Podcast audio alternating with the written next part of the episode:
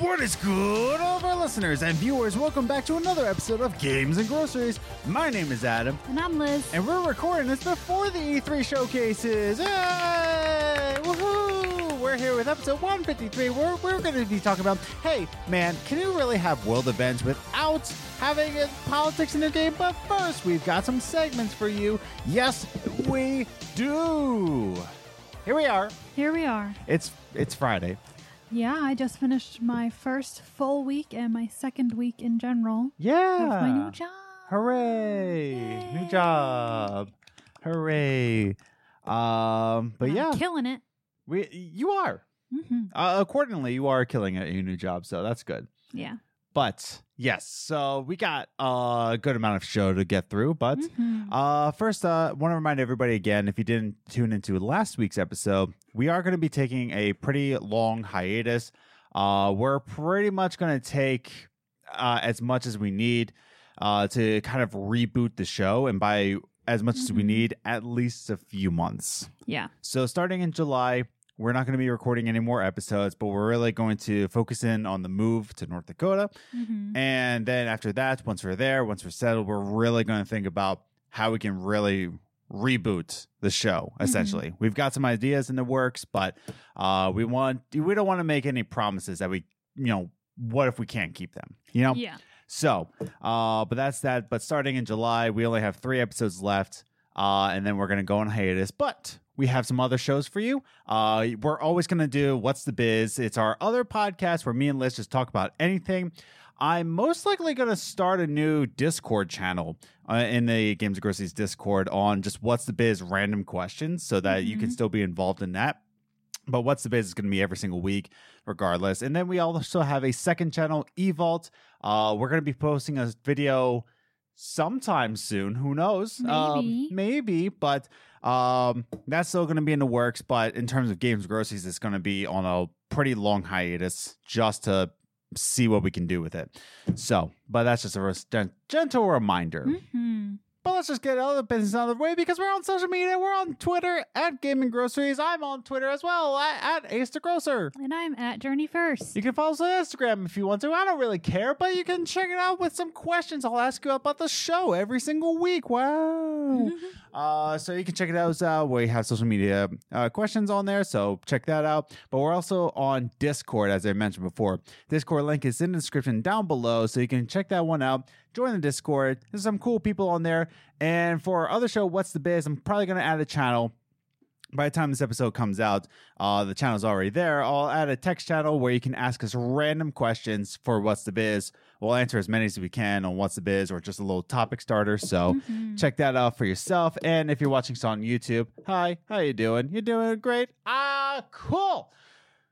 Subscribe to the channel if you haven't already, so that you know what any updates about the channel. Yes, we have three episodes left, but you can subscribe so you know when we're gonna be back for our hiatus. You'll be first to know Mhm. because you subscribe to the channel. Wow, lucky you go! And if you hit that notification bell, wow, good for you too. Uh, and leave us a review on your favorite podcast platform. Okay, Mhm. business is out of the way. Great. Woo! Okay, it's time to start the show Yay. with our first segment. Movie Minutes. Movie Minutes is a segment that we talk about the movies we were watching the past week, whether on Netflix, Hulu, or Amazon Prime. Well, who cares? Disney Plus, for all I care. And we like to give you a recommendation or not a recommendation. Oh my goodness. Oh my goodness. Uh, so here on the Games podcast, we have a five point scale of how to recommend a movie. We started, ugh, avoid at all costs, eh, pass, enjoyable, solid, and perfect for us. Uh, so this week's movie is actually going to be coming to us from Disney Plus because it's actually it's not on Premier Access anymore. Everybody, you don't have to pay Mm. fifty dollars for it. 30. Thirty dollars for it feels like fifty. Uh, we're of course talking about Ryan the Last Dragon. Hooray! Cool.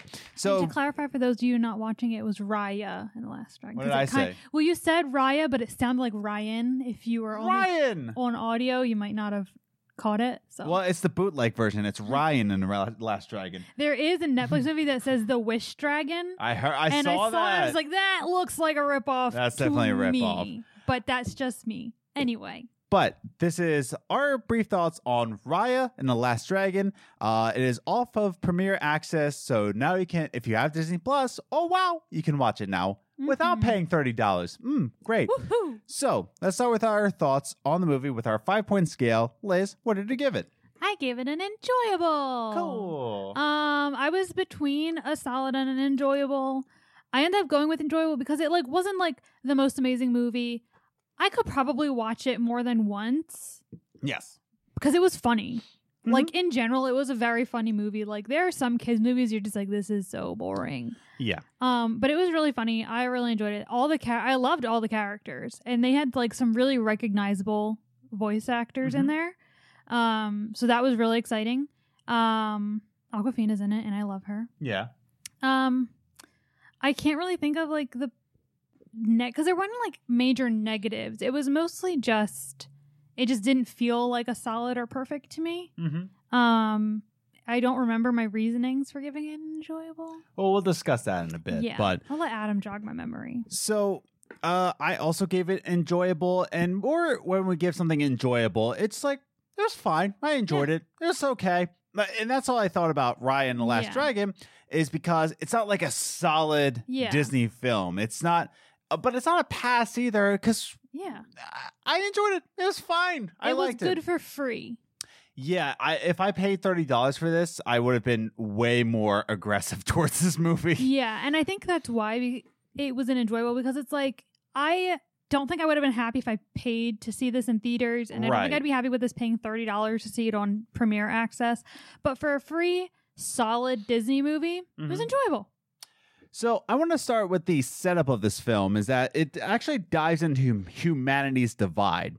And wow, what a time to release a movie like this. um, it's it's talking about, you know, dividing others, that we don't trust each other, that we're making assumptions about people. And that's where like humanity's downfall really came into play.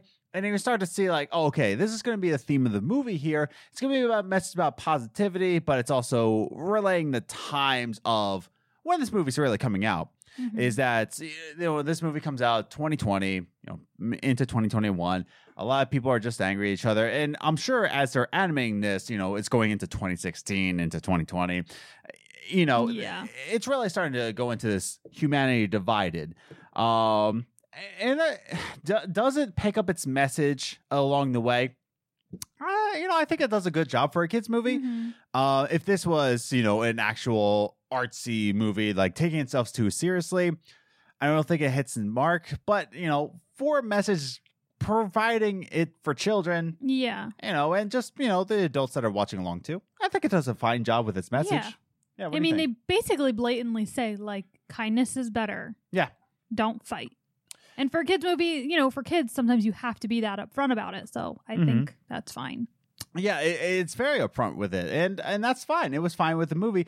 Now, the other thing I want to talk about, where it is the core audience of this movie is kids, you know, and also also adults, but you know, the main main def- demographic here is young kids, right? Yeah. The one thing that can annoy a lot of people that would take this movie too seriously than it actually is, um, talking about myself here, is that this movie is very, very reliant on MacGuffins. Like it's just like, oh, we gotta get this piece. Oh, we gotta get that piece. Oh, we got to get this, and then put it all together. Mhm. Um, it's very reliant on that, where it's just like, go get this for this purpose, and Mhm. that that is, you know, MacGuffin. Yeah. Uh, it's heavily reliant on it. It Yeah. is the entire plot. yeah. However, it is Disney. However, it is a children's movie. However, this is meant for families. So it's just like it's I can't really fault it for that. hmm I, I can't really fault it because it is very blatant. It is very, you know, uh, outright with its message. So Yeah. I can't fault it for having kind of um a storyline based on MacGuffins. Yeah. Yeah. I mean, and it's not even like, eh, you know, Disney hasn't done a movie like that. Mm-hmm. So it's not like this is like they're following like, oh, this is our protocol. Right. Um, so I don't think it was that bad. And like we keep saying, it's a kids movie.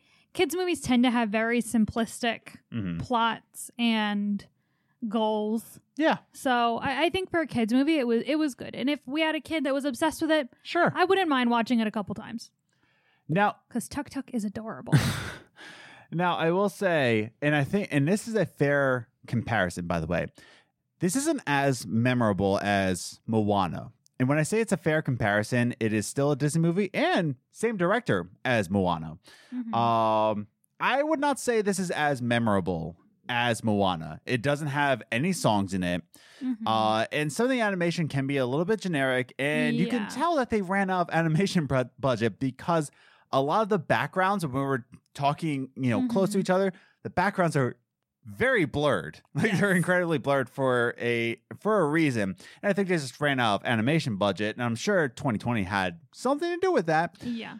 So I can't fault it for that, but keep in mind this isn't going to be a Disney classic. Yeah. Is this a good Disney Doesn't Pl- have music, then it's not going to be a Disney classic. Right. Is this a good Disney Plus movie? Yeah, it's Yeah. fine. It's good. Is it going to be in the vault? Eh, no. I don't see it. But, you know, all around, this movie was fine. It was enjoyable. That's what we Mhm. gave it. I recommend it. It's it's enjoyable. It's fine. If you were interested in it, worth it. yeah. And now it's on Disney Plus with your uh with your subscription instead of Mhm. paying an extra thirty dollars. So I think it's fine. It is an hour fifty four minutes.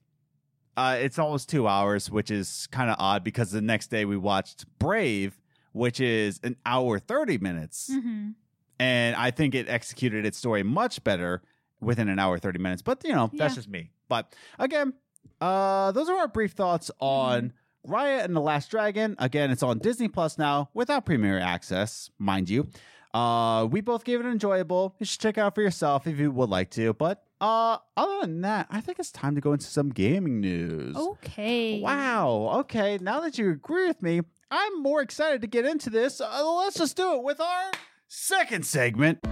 Top 3 Gaming News. The top three gaming news is the gaming news that we saw in the past week. We like to rank it three, two, one, just to give you a condensed version of hey, what's going on in the video game industry. Ah. So, pointing out one thing, yes, I understand.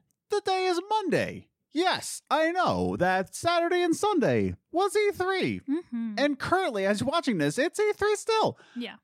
Uh, I am not talking about anything E3 because we're recording this on Friday. hmm Uh, this is not coming out till Monday, Monday morning. So all the Yeah. E3 news, that all the coverage. In fact, some of the news topics I'm going to be talking about probably will be updated, and all of my uh things will be um uh obsolete.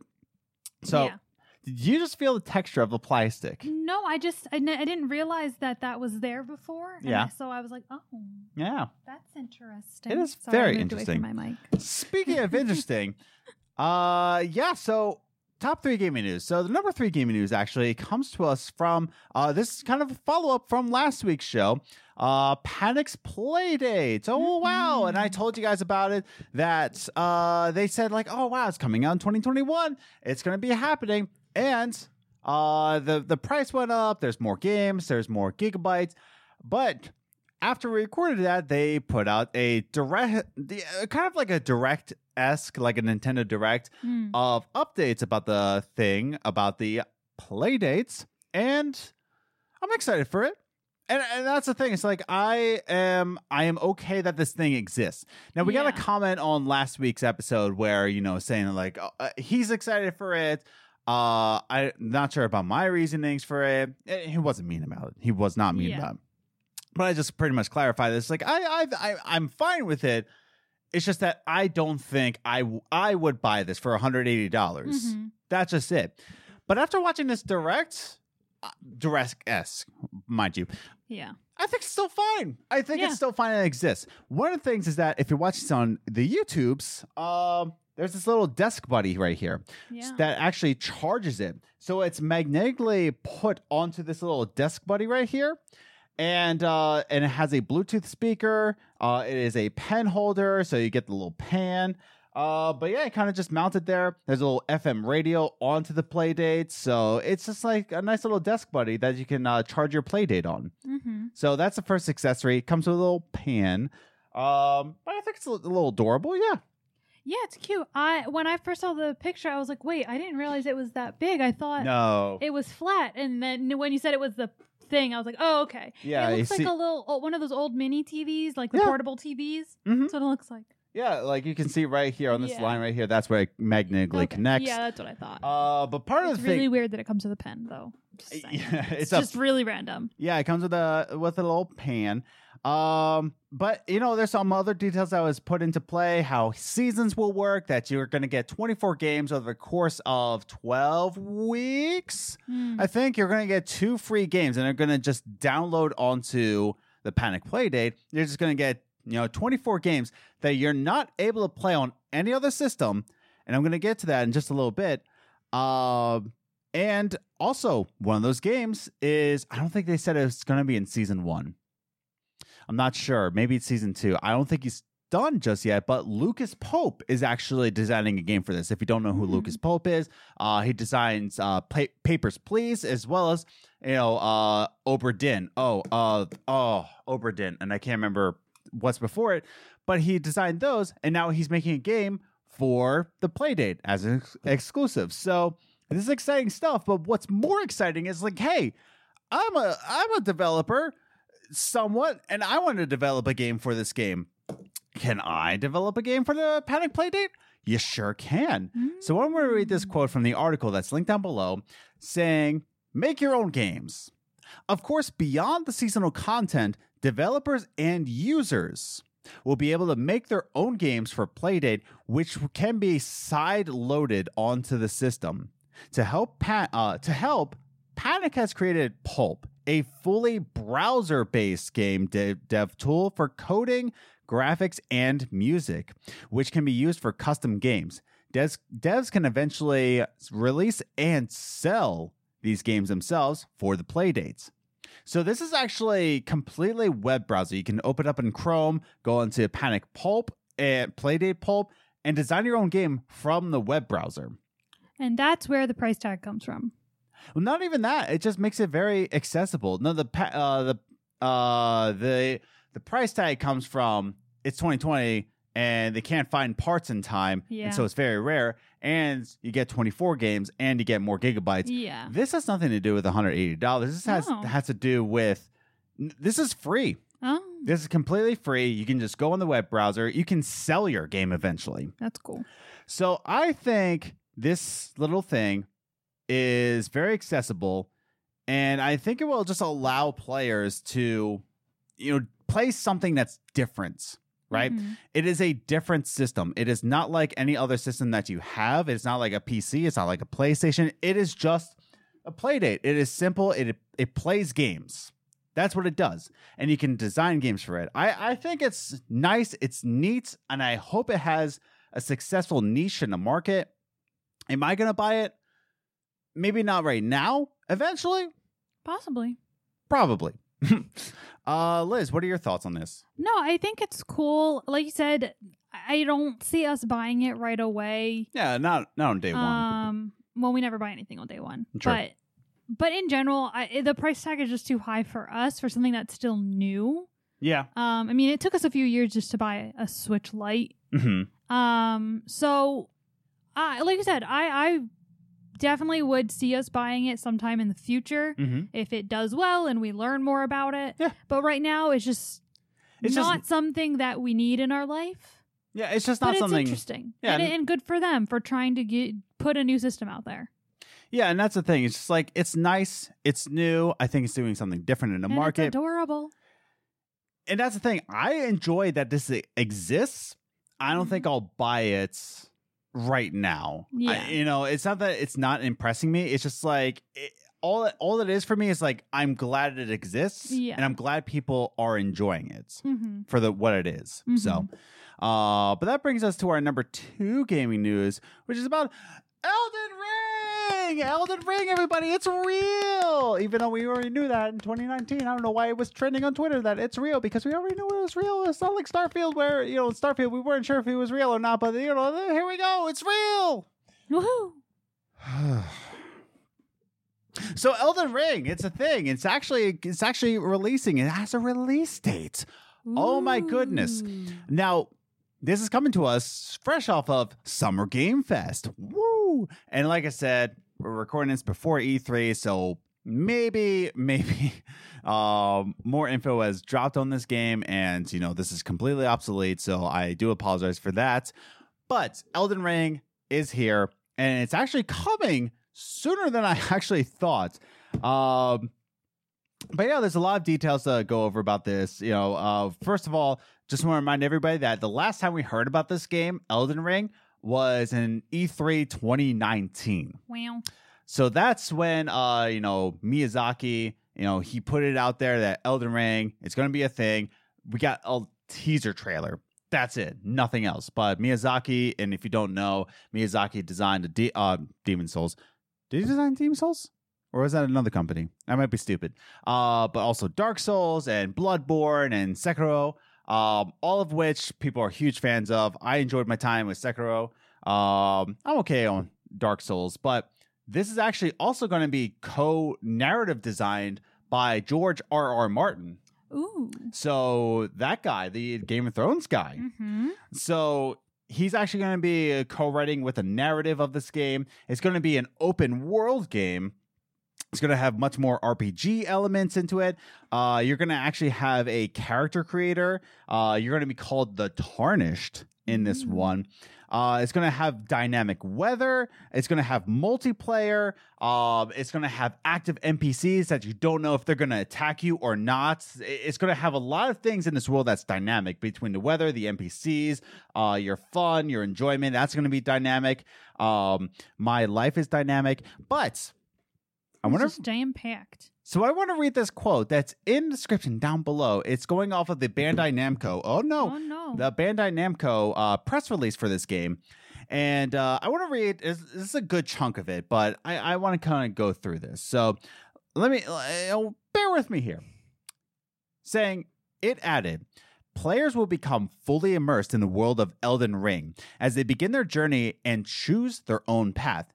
Traverse on foot or horseback. Ooh, horsies alone or online with friends across grassy plains, suffocating swamps, and lush forests. Ew. Ascend spiraling mountains, enter breathtaking castles, and witness other sights of grandeur on a scale never seen before from a From Software title. Elden Ring's role playing and customization op- options allow players to define their own unique playstyle. Experimentation is encouraged with a wide variety of weapons, magical abilities, skills found throughout the world, enticing players to follow previously unexplored progression paths. So basically, Skyrim, Dark Souls, got it. Um, but yeah, I'm very excited. It's it's definitely RPG elements into this. Mhm. Not that Dark Souls wasn't RPG, not that Sekiro wasn't RPG, but this seems to be very much more customized in this Mhm. way. That your tarnish is not going to be my tarnished, right? Yeah. That this is going to be an open world kind of RPG Dark Souls with a George R. R. Martin style narrative. Mhm. Uh, and like I said, more has probably already been said by the time this episode's come out, but uh, very exciting about this. So, Liz, what are your thoughts? Um, I'm definitely interested Yeah. and also intimidated because like those games are a lot. Mm-hmm. Um, the camera turned off. Uh oh. Um, but yeah, I mean, I'm interested. It sounds really, like I said, it sounds very jam packed with like all the things that you can do. Um, but yeah, I'm definitely interested in playing. I'm excited to see more about it because I didn't see any videos or anything. Um, so yeah, I'm definitely keeping my eye out. So, this game is actually going to be releasing January 21st, 2022. Ooh. Now, Jason Schreier has also tweeted, like, oh, I hope it doesn't get delayed. I'm like, stop. Stop. Uh, so he might think that it's going to get delayed, but he needs Yeah. to stop and shut his mouth. um, but yeah, so very exciting stuff. I think this is a game that a lot of people are very excited for, including myself. Um, I'm not a huge Dark Souls fan, not a huge Sekiro fan. I but I enjoy my time in them. Mhm. Um, but this seems like a game that I really, really want to Mhm. dive into. So I like that it said that you can use your unique playstyle. So it's like that's why I was like intimidated until it said that. I was like, oh okay, yeah, so I can chill if that's what I want to do. yeah. So uh exciting stuff. It's coming out January 21st. So really, really cool. Which brings us to our number one gaming news. And this is probably the longest we've ever been on gaming news, but here Yeah. we are. It, it is what it is. But this might be a quick one. But this is just an interesting tidbit into what Xbox is doing to Game Pass. Mhm. And this is why I put it into number one because it's like, uh oh, oh, it's giving Game Pass to people without a console. What? Wow. So Microsoft uh, announced with um oh uh with Satya I forget his last name. Satya and Phil Spencer, of course. Uh, they sat down and they kind of read over this uh, this already you know written out piece, but they're bringing Game Pass onto televisions without the need of a console. Hmm. And what's actually going to might might be happening is that they're going to be putting in a television app. It's going to they're going to they're going to be working with TV manufacturers and they're going to be putting in an app much like if you turn on your smart TV and you put on the Netflix app, there's going to be a Game Pass app that you all you have to do is turn on your controller and your TV is your Game Pass. Cool. They're also developing a, you know, a, th- this is announced. This is official at this point. Mhm. This has always been rumored, but this is official now. Um, that they're putting in a TV plug-in stick for it, and uh, this is a wide array that they're trying to do to pretty much compete with Luna and uh, Google Stadia. If you, Mhm. whether or not you think Google Stadia is dead or not, it's still a thing that people are Mhm. playing, and Xbox is competing with that. Yeah, And this is direct competition Yeah. towards that. absolutely. Uh, so I want to read this quote from the article, always linked in the description down below, uh, saying what exactly what I said. Microsoft is working with TV manufacturers around the world to embed the Xbox experience directly into internet connected TVs, smart TVs. The idea is you'll be able to play uh, Xbox games with no additional hardware except for a controller. This is a very big deal because it opens up for a potentially much larger audience for Xbox. People who don't want to spend hundreds of dollars for a console but still want to play games on their TV. hmm So this is just opening up much more subscribers to Game Pass. Uh, the article also states that uh, they want to give more uh, Game Pass subscriptions, right? Give more, but like more options. So there's Game Pass for console, there's Game Pass for PC, there's xCloud. Now they want to do something for TV potentially. Then they want to do much more all access, which is, if you don't know, all access is when you go into a place and you do monthly payments to pay off your Series X. Mm-hmm. And in that monthly payments, it- also includes Game Pass. Mm. So they want to do much more options with that. Pretty much what they're trying to do is make gaming as accessible as possible to as many people as possible. Mhm. Rather than trying to make it like PlayStation, the core audience is gamers, Yeah. uh, very serious gamers, whereas um, Xbox is just throwing the spaghetti on the wall and seeing what sticks. Yeah. So, what do you think? I think it's great. And I think it's really, it'll be really good for families. So, like, say you have a kid in your family Yeah. who wants to game or has asked for consoles and everything, but you don't come from a gaming family, so you don't have consoles. Mm-hmm. It's this is nice because then the parents can just get them the subscription, buy them a, a controller. Yeah. And you can have them test it out and see if they stick to like enjoying video games. Yeah. And you don't have to buy them the big expensive system. Mhm. And again, that again, it just saves families money. Yeah. You know, you can just give kids this controller and say, here's a Game Pass subscription. Yeah. You know, it's so much easier than buying them a whole system. Now, I'm not sure if Game Pass has a parental control. I'm sure it does. I just Oh, haven't I'm seen it.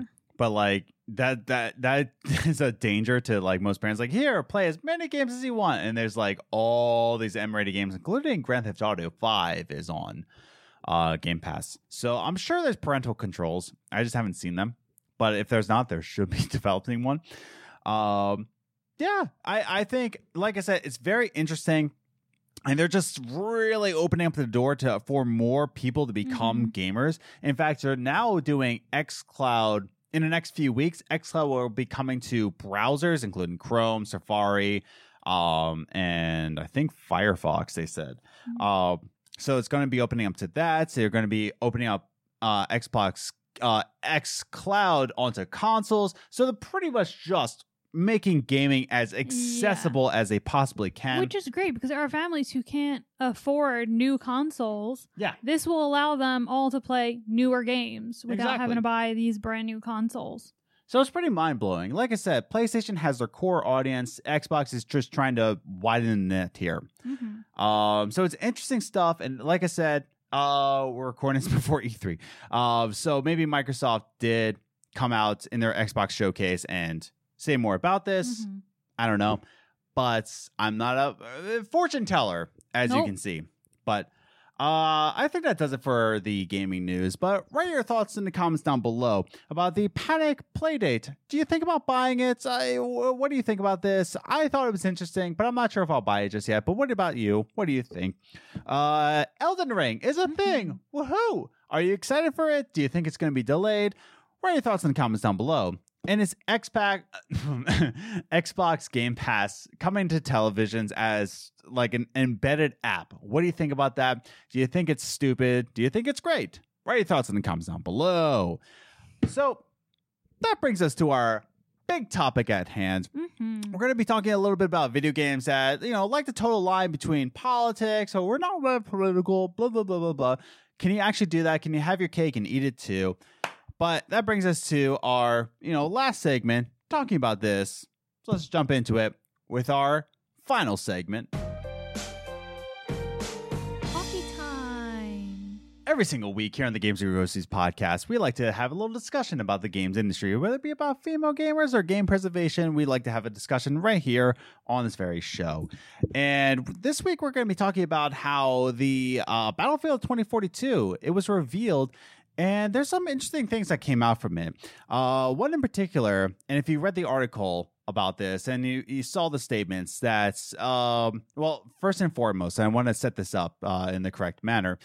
Uh, 20 uh, Battlefield 2042 is going to be multiplayer only. So there's no campaign, no story, no narrative written. hmm Keep that in mind. There is no narrative written. However, within the multiplayer maps or all of that, uh, there are refugees, there's refugee camps, there's also a climate crisis going on, uh, meaning global warming, and all of that's uh, malarkey, I guess you can say. It's not malarkey, sorry. Um, and yet they're saying this has nothing to do with politics. They're not trying to create a commentary on the world because this is for gameplay purposes only. So, as we're setting up this conversation, what are our thoughts on that? That you can have a climate crisis, refugees, possibly even more political events, real life world events, without being political. Can you do this and not be political? Uh, Liz, what are your thoughts on that?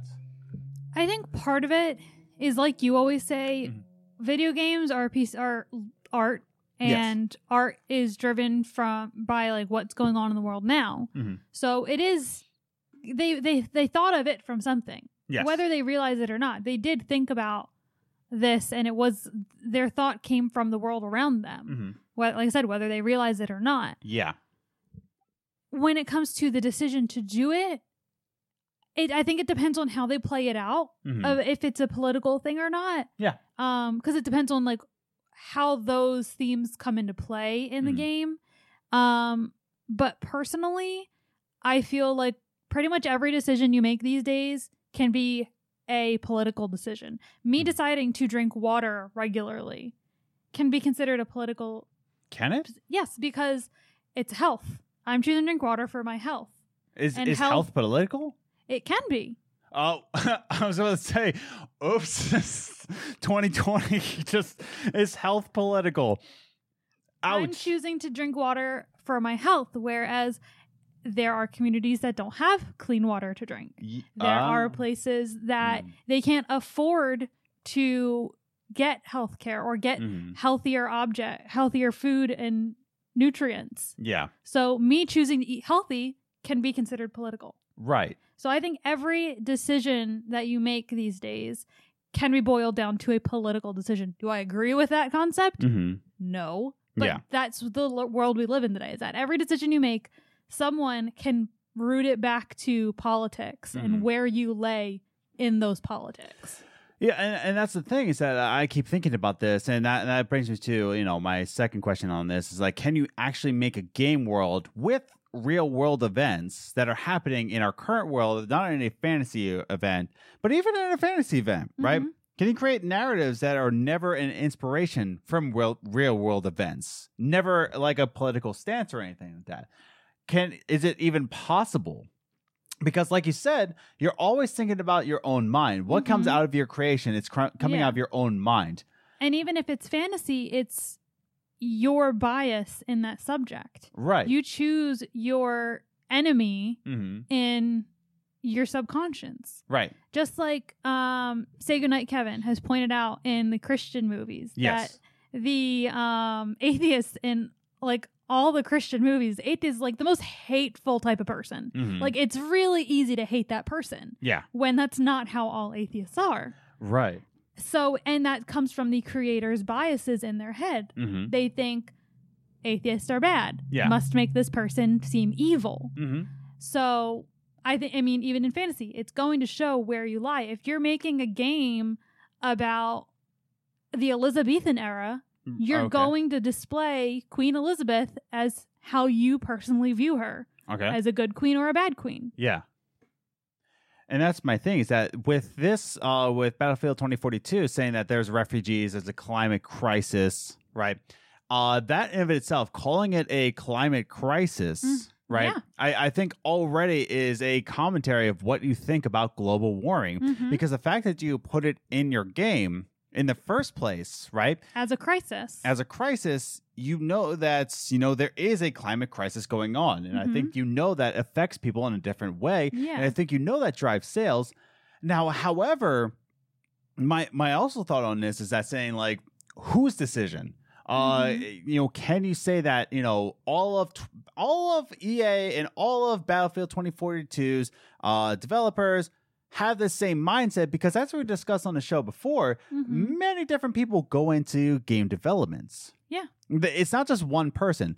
If this is an indie title, I think they're they wouldn't be afraid to say that we we don't have a response for this Mhm. because it is that person. Yeah. Whereas Battlefield 2042 and another game that comes into mind, Six Days of Fallujah, where they said, "Oh, it's not a political game at all." Not a political game. There's many games I've done this on the. AAA level, on the AA level, right? Yeah. uh, to say that, oh yeah, no, we we have no commentary. This is not a commentary. This game is not political. Because, and I think they're trying to do this in the safety of everybody developing for this game, hmm is that listen, we have our stances, they have theirs, and we don't want to get anybody in trouble. Yeah. Do, do you agree with that, or do you think that's also like a cop out? that they're just trying to protect the person whose idea it was. I guess yeah, trying to protect the actual person who ideas ideas it was, and protecting the people who are just developing it, maybe don't share that same value. Yeah. You know what I mean?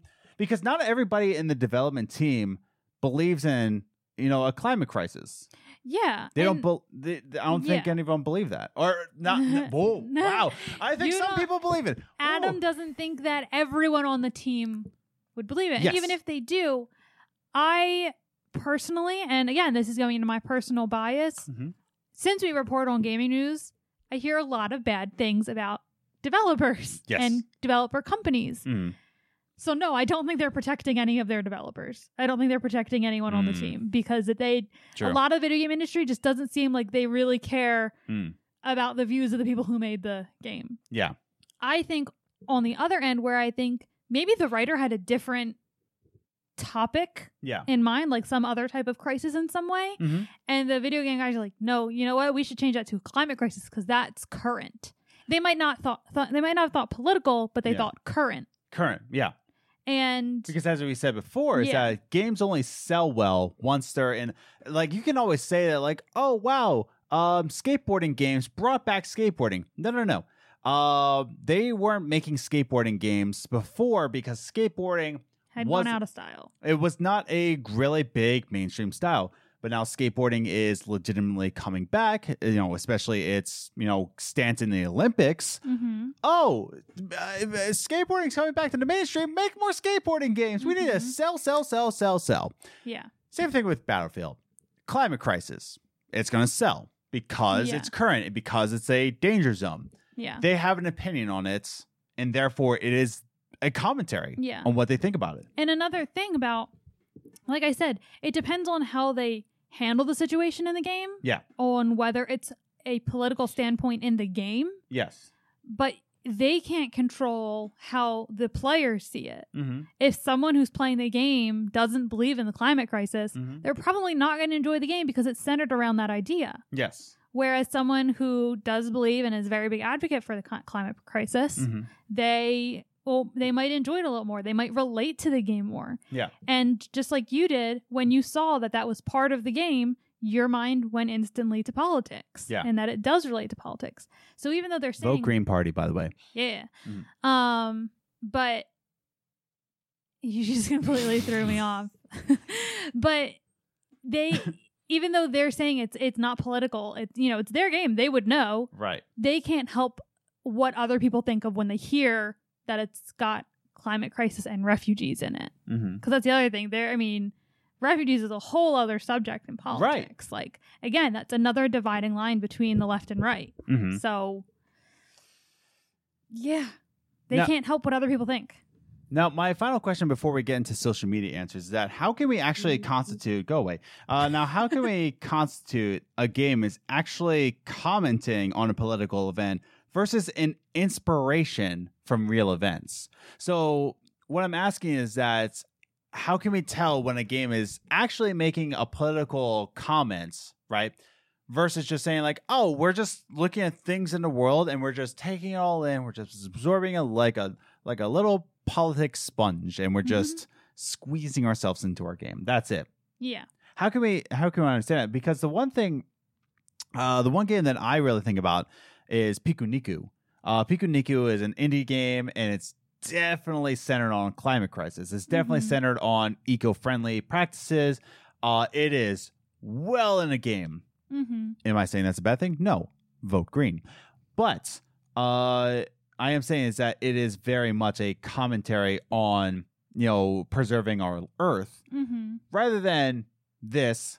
They're saying that we're not making commentary. It's just an inspiration of world events. That's it. Yeah. How, how can we tell? What's the difference? I think pretty much just like what you just said, it's it's a difference between the game solely based around that Mm-hmm. and them telling you and, or like the game being based like if it's about keeping the world clean, Right. the game is going to be like, all right, pick up all the trash, do this. Or even you think of um, Life is Strange 2. yes. They explicitly talked about the racism yes. in America. Yeah. That that was not hidden in that game at No. all. And so and then and like you said, with this new game, mm-hmm.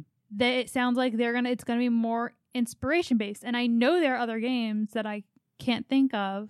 Or here we go. It's if we're comparing the like racism and um can't remember the other word. Yeah.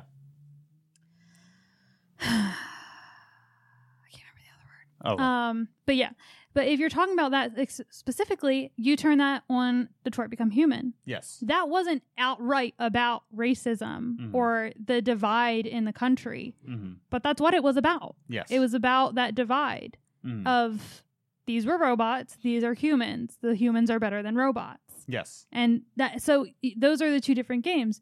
Detroit was inspired, Mhm. whereas Life is Strange 2 was this is what it's about. Yeah. Which um the more we're finding out about David Cage, the more I'm finding out that yeah, they were just inspirations. They're not actually commentaries about humans. Uh that was just his personal bias. yeah, yeah. Um if you want to learn more, just just go ahead and um you know, follow uh, Rainbow Road podcast. They always have the best tweets about Mr. David Cage and what he says in the public, including a courtroom uh, scene that I'm not going to get into. But yeah, David Cage. Uh, yeah. So uh, I want to go into uh, social media answers. Oh, woohoo. Uh, Lizzie, you're not clapping. I couldn't find my headphones. I forgot where I put them. I, I wanted. Okay, but I asked you on the social. Thank you. I asked you on social medias. Can you make a game with world events without being political? So I asked you guys on there, and uh, you know we have some answers on Discord, but I stole a tweet from Rainbow Road Podcast. I stole a tweet from Mhm. them. And then uh, they clarified to me after I said I stole it. Um, so, yes. Uh, so I asked, can you make a game with world events without being political? And I stole this tweet from Rainbow Road Podcast who says, there is literally no such thing as an apolitical game. And anyone trying to claim otherwise is trying to tell you that the status quo of capitalism, white supremacy, patriarchy, and the queer phobia are all just fine. Thanks. Uh, basically, just saying that, like, with that, and he clarifies here, and I'll and I'll read the clarification. But basically, what Travis is saying, I'm I'm assuming it was Travis on the twitters. Uh, what he was saying is that you know anybody that just you know sidesteps, ah, we're not political, is saying that everything that's going on in our politics today, right now, is a okay. We're fine. We're not commenting on it. It's fine. So then I say, I'm stealing your tweet, and he says, I didn't even see it. Uh, that's social media question. Uh, elaborating a bit then. Even The Sims has politics to it. Mhm. Uh-huh. Uh Despite not having a direct story, without even trying, it's a commentary on home ownership and the middle class. Just because something feels normal or a slice of life, oh, blah, blah, blah. just because something feels normal or a slice of life for the player, still political. So, Liz, what do you think about Travis's answer here? I don't know about the gameplay itself, Mm-hmm. but to me, the most political standpoint that Sims has always had is the option for um Mm. The homosexual relationships. Okay. That's always been an option in Sims, even the very early ones, if I remember correctly. Yes. So I think that's like the b- biggest political. Like when I think of politics and Sims, that's the first thing I go to Mm-hmm. because, yeah, I mean, Yeah, and I do like what Travis says that it's still a commentary about home ownership. It's still a commentary on the middle class. It's still a commentary on how to make it in life. But also, you know, like you said, there's no such thing as an apolitical game. Now, the first episode we ever had with Mr. Matty Plays is talking about being an apolitical gamer, and yeah, sure, um, I still stand by it. But uh, here's the thing: is though, is that when somebody's my problem is that when somebody sidesteps and saying like, "Oh, this game is not political," oh, we're not commentating Mhm. on it, but you have world events that are clearly political. yeah, What you're saying is that uh, no, no remarks here. So you think that you know the way capitalism is is right now, you think that's a okay? Yeah, no, no comments. You think that yeah, um, not even white supremacy, but people who think better of themselves, which is white supremacy in Yeah. of itself. I'm stupid. Uh, you think that's a okay, and that's what Travis is saying. Is that Mhm. you know you're basically saying it's a okay, nothing wrong here, nothing And- to comment on. To backtrack a bit to when you asked me like, "Oh, do you think they're protecting the developers or people who Mm. worked on it?" No, I think they're protecting themselves Yes. because it's allow they are allowing themselves to talk about a left idea Mhm. in their game while keeping their right-sided Yes. players because they're telling the right side, "No, we're not commenting on it. It's fine. Mhm. We're not it's not political. It'll be fine." Mhm. And but while the game is still pleasing that left side, Mhm. so Yes. they're just protecting themselves. They're making sure they're preserving gamers when they say this. Oh yeah, they're they're preserving their audience.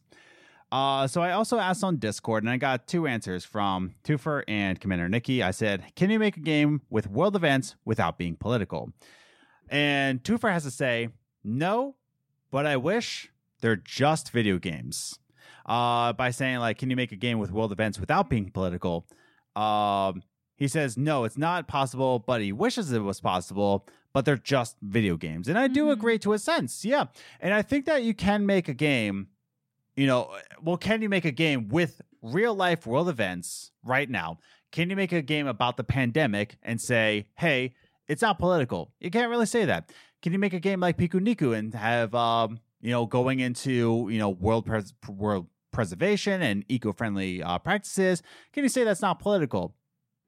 In somewhat, sure. It's No. more, yeah You can't. but they're just video games. Now, can you say that Dark Souls is political?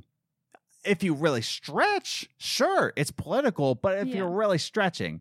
But if you have a game that's directly tied to world events and say that it's not political, you can't really do that. Yeah. But what do you think? No, I completely agree with everything you just said. And like I said earlier, whether the person who made it or not realize that their own personal bias is always going to come out in their art. Mm-hmm. So the fact that, like I said, whoever wrote this or decided on it Yes. put climate crisis in there Mhm. kind of shows their personal bias. I would assume that the creator of that game Mhm. is leaning left. Yes. Or they no, they wouldn't lean right because you know climate crisis doesn't exist to them. Exactly. Uh, but yeah, so, and I don't mean to demonize people, by the way. I no, I mean, and there are certainly people on the right who do believe in the climate crisis, but yes. someone who's Mhm. wants to make their game about it Mhm. probably leans a more left than right. Before I read Commander Nikki's, um, can we actually make a game about not just the climate crisis? I think that's important. Can we also do one about the student loan crisis? That'd be a video that game I would sounds play. very triggering. I would play it.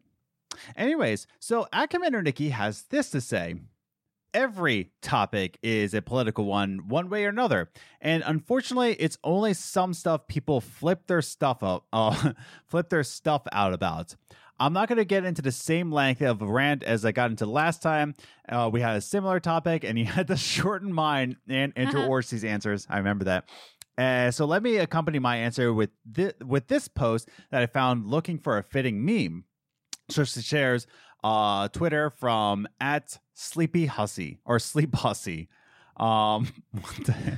Um, but you know, good point nonetheless. Saying politics in video games, a handy guide, not political. Military, industrial complex, colonialism, militarization of police, social engineering, digital information control, surveillance, fascism, institutional oppression, proxy wars, uh, proxy wars, all these not political. Political, women, gays, um, and then so accurate. those two things are political. But all these things, military, colonialism, digital Mhm. information control, fascism, that's not political. But women and the gays, that's political. Uh, Commander Nikki ends it with this: We live in a world in which we, in which saying, "Can we not harass or even kill people based on their gender, sexuality, ethnicity, religion, etc." is a political statement instead of common effing sense. And Mhm. yes, I wholeheartedly agree that just saying that, hey man, nope, Black Lives Matter. Oh, you're being political. Hey man, hey, just Black Lives Matter. There we go. End of sentence. Stop being political there. Black Lives Matter. Wow, who would have thunk it? yeah. But like she says, like, can we not harass or even kill people based on their gender, sexuality, eth- ethnicity, religion? Is a political statement. And in games, it says that it's not political. right? Mhm. But what are your thoughts on her answer? No, I definitely agree because like I never thought of it that way. Where it's like any game that talks about that has military in it, Mm-hmm. instantly political. Military is a branch of whatever government you are under. Yes. Your military works for the government.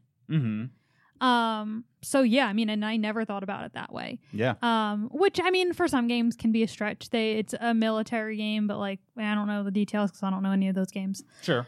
But yeah, I mean, it can be. Mm-hmm. So yeah, I don't have a bunch to think about that, but um, yeah, I never thought of it that way. Yeah. Uh, Commander Nikki, I appreciate your answer, and I appreciate uh, that you included Sleep Pussy's uh, tweet. Mhm. Thank you, Sleep Pussy. Uh, but I want to get into you know going into closing thoughts here, and I want to end you know you know before we end, ask you a little question here. Uh, now we're, we're talking about can world events be in video games without it being political, and we're talking about people that instantly find anything political in a game, right, Mhm. and just instantly think about the politics within it. Much like a youth pastor goes into every single movie that he ever watches and ever takes his youth pa- uh, youth group into, and just says, "Hey." This can be circled around to a youth group lesson because I'm too lazy and I can't think of a uh, youth event uh, other than take them to the movies instead of just making an excuse that I'm taking my youth kid to a movie instead of making it to a lesson because the church elders are going to make me put it into a job description. Side note to maybe talk about in a what's the biz if you remind me. Yes. My youth pastor made us. We did a lock in for our confirmation class. Mhm. He made us watch Forrest Gump, and then he would pause it to play games. And I know that somewhere in there, he tried to connect it to like Christianity and the Bible. I'm just like, it's Forrest Gump. Sometimes not like that. Sometimes it's okay to just take your youth kids to a movie. It does not have to be a lesson every single time. Yeah. But that is just me. I am not a youth pastor anymore. I got kicked out. But, and this is why. and this is why. I say that, oh wow, why why to be lazy? And yet I'm not a youth pastor. So I don't have a leg to stand on. So the thing I'm gonna ask you is that is it more people just trying to search for answers within a game studio of getting a political stance on something, or is it just being or is just being apolitical just that easy and you can just cop out anytime and just say, hey, not political, and you can just say, okay, six days of Fallujah, not political. hmm Oh, this climate crisis. Oh, you're right. Not political. Yeah. But is it also other gamers going into a game searching for an answer of how they should think about politics or how a game studio Mhm. would think about politics? Um, do you, do can we think that a game studio can be apolitical, or is it more the gamers trying to say that what's your stance here? I think it's a little bit of both. Okay. Um, as far as the game studios, it kind of goes back to me saying they're protecting themselves when they say this. The camera's about to turn off if you want to fix that. Okay. Um, so, but it goes back to saying they're trying to protect themselves. They're making, like we said, they're making this conscious decision to do to to center their game around a political topic, something that they know is a topic that is talked about a lot in politics, and they know that, and that's why they're putting this statement out there because they don't want their non-political gamers to not be interested in the game. So Sure. they're saying that. And they might be right. Like I said, it depends on how they handle it in the game. Mhm. If it's just part of the world and there's nothing really commenting on it, Mhm. okay. But even if you have your main character or whatever you're doing out there helping the refugees or the refugees are refugees because of the, some form something that the climate crisis caused, Mhm. guess what? That makes it political. As far as gamer side of it, that also goes back to what I said when they can't help how a gamer will read it. Mhm. There are people out there, and it is a lot more common with younger millennials and Gen Zers Mhm. that Gen Zers are very political. Yeah. They're very invested in politics, which is awesome for them because our generation and our school age didn't teach us really. No. They did not tell us really anything about politics. well, they did. We I'm- just didn't care. they didn't emphasize the the huge importance. We were in the George Bush era, like George Bush Jr. Like the no one really cared. like that's the thing. they were mostly just focused on the fact that this man was a president. yeah, we went. We were in George Bush Jr. and then we went to Obama. Like everything was fine except for Yeah. 2008. But Yeah. So mhm. we didn't really grow up that political. I'm starting to get into it more now that I'm an adult, and I'm like, mm, this stuff matters. But going back to my original point is Yeah. that Gen Zers are very political. They're very invested in politics and the world around them, which is super awesome. But a lot of them do look for politics in every little thing they do, Mhm. which isn't always a bad thing. But when it comes to video games, some of them might do that. They still play video games even though they're political. Mhm. Um so yeah, I mean, you there are definitely gamers who are going to go into a coffee shop, a video game, a movie, Mhm. a hair salon and look for politics Yes. and and look for holes or things like that or something that tells them where this person stands Mhm. in the political game. yes. So I, I it can go either way with the game. I think both parties are completely separate. Mhm. The developers and the gamers, and neither side can control the, each other. Mm. Really, I mean, I mean, gamers can control the game, you know, things like that. But Hmm. those are my confusing thoughts. Well, I can't follow up with that, so I think you Sorry, did I exhaust you? No, no, that that was uh, an answer I'm not going to even try to follow up on. That was Oh. well that was well thought out. Thank you. Um, I think with that, I think it's um, I think it's a good place to actually go into our official closing thoughts. Okay. I just wanted to ask you that question there, but uh, talking about closing thoughts here, uh, with video games and politics, I'll have mine, and then you can Mhm. have the last word here. Okay. But with world events, they happen. World events will constantly happen. Current events, that's that's what they are. They're currents, right? Now, when we're talking about can a oh oh okay. So Sorry, I thought Mike Fury uh, added a added an answer, but he did not. So here we go.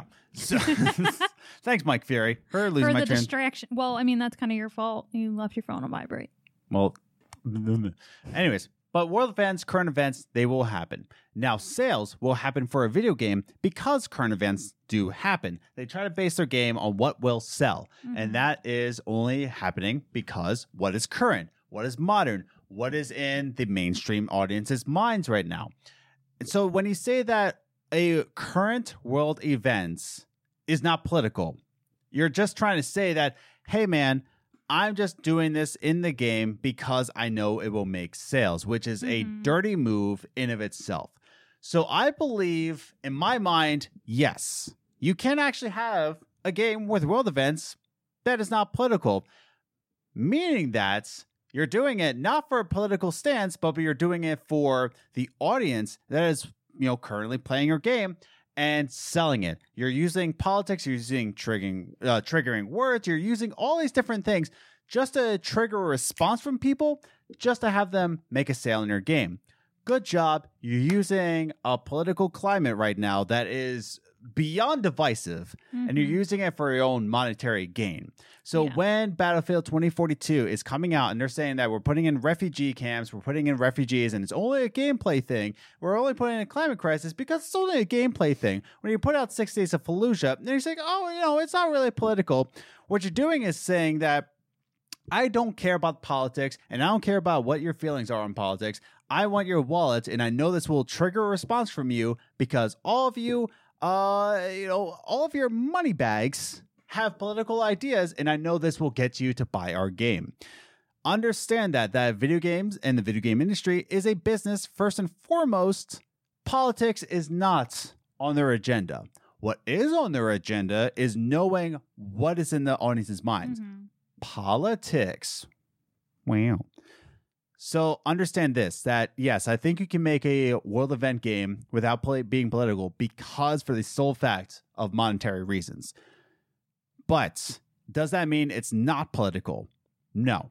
But I think their ideas are more on the monetary sense rather than the political sense. Mhm. Uh, so understand that whenever you're getting triggered by a game, that's exactly what they want you to do. So they want you to talk about them. they want you to talk about them. So if they say that oh, we're going to put this in, but it's not political, they're expecting you to respond in a negative way Yeah. and either boycott it or buy it even more. Mhm. So there's that. That's my response. So that's my closing thoughts. Liz, what are yours? Um, so I definitely agree with what you said that if it is very political, but they're saying it's not and that stuff, it's not probably because they want you to buy it. Um, but I don't want to demonize them before we know why they did it. Oh no, I'm just a negative Um, human being. That's all. I'm just not one to do that. Mhm. Not Adam's not a bad person. Uh, I just, as he likes to describe me, I swim in the gray, and I like Mhm. to give everyone the benefit of the doubt. Yeah, Um, even though he's probably right. that's true. I'm just giving them the benefit of the doubt that maybe they aren't doing it for, you know, the money. Mm-hmm. Maybe they, you know, they had to have known when they chose this topic that it was going to be political, which is why they put out the statement, it's not political. Yeah. Even though their topics are. yes. Um do I think you like I said, do you think do I think you can make a game these days about current world topics Mhm. and not be political? Yeah. Y- yes and no. In the gray once again. like I said earlier, it depends on how you use it. I think it's really difficult to use them without being political because, like I said, with this game, Mhm. um, if you even have the characters helping refugees or the refugees are there because of something the climate crisis did, that's political. Mhm. Um, so I think it's really difficult to do, but if you can do it, I think that's where the key is. Um, and that's where I can say you could say that it's not political. So I'm interested in seeing what they mean in this game. Yeah. Um, I know I had other things to say, but I've said a lot in this. That's fine. um, but yeah, so I mean, it all in all, I'm gonna continue swimming in the gray. Um, you can, but it's difficult. Yes. Um, if you're gonna use world topics, you might as well just dive into the deep end and Mhm. or here's a thinker Okay. make a game where it feeds both sides of the political spectrum Okay. and they can choose. Oh. There you go. You can serve your purpose while also letting people think they have a choice. Um, that is Spec Ops the line in a nutshell. um, yeah. So not exactly, but uh, so that's our response, and I and I think that's why our dynamic uh works so well because you do swim in the gray area. I'm very much black and white, and I'm a negative human being. So, uh, but yeah, that's our conversation on can you make world events. Uh, and not be political in a video game, but I want to hear your thoughts in the comments down Mhm. below. What are your thoughts? What are you thinking? Am I stupid? Am I too negative? Uh, is my nose too big? what? Yes. No. It's too wide. Up. I don't know. I don't like my face. Anyways, so like your for, face. write your comments and thoughts down below in the comment section. So again, we only have after this episode, we only have two more episodes after this, and we're gonna go on a hiatus. Uh, we're gonna rebuild the show, but uh, we're gonna have fun in the meantime by talking about politics. So Mhm. again, thank you again for listening to this week's podcast. I hope you had a good time here, and thank you all for putting in your submissions for the uh, social media answers. We want to thank you again, and uh, continue to listen to the Games Groceries podcast. Even when we're on hiatus, you haven't caught up on all the podcasts. I'm sure you haven't. We got plenty more. We got a lot of great guests that came on the show, so definitely check out the past episodes if you're coming into this new. Um, and be sure to subscribe, hit that notification bell so that you know when the rest of these uh, episodes come out, as well as when we're coming back from the hiatus, how we're going to rebrand, uh, how we're going to reboot it. So definitely stay tuned for that. And the best way to do that is hit that subscribe button and the notification bell so you know immediately when we're coming back. So, Mhm. um, with all that said and done, thanks again. We hope you're safe out there. Um, love each other, even though I'm negative. There's t- there's always political sides, but all is what wow, all what politics are doing right now is dividing us. But we need to come together. We need to unify. Don't demonize people. Don't be me. um, just love each other. Don't care about life. Don't don't care about people's people's politics, but just live life in a way just representing love. That's And who it. you are. And who you are. Like, come on now. Come together. Be like Raya and the Last Dragon. Just come together, unify. Mhm. With all that said and done, stay trive, stay striving, stay gaming, and we'll see you in the next one. Bye.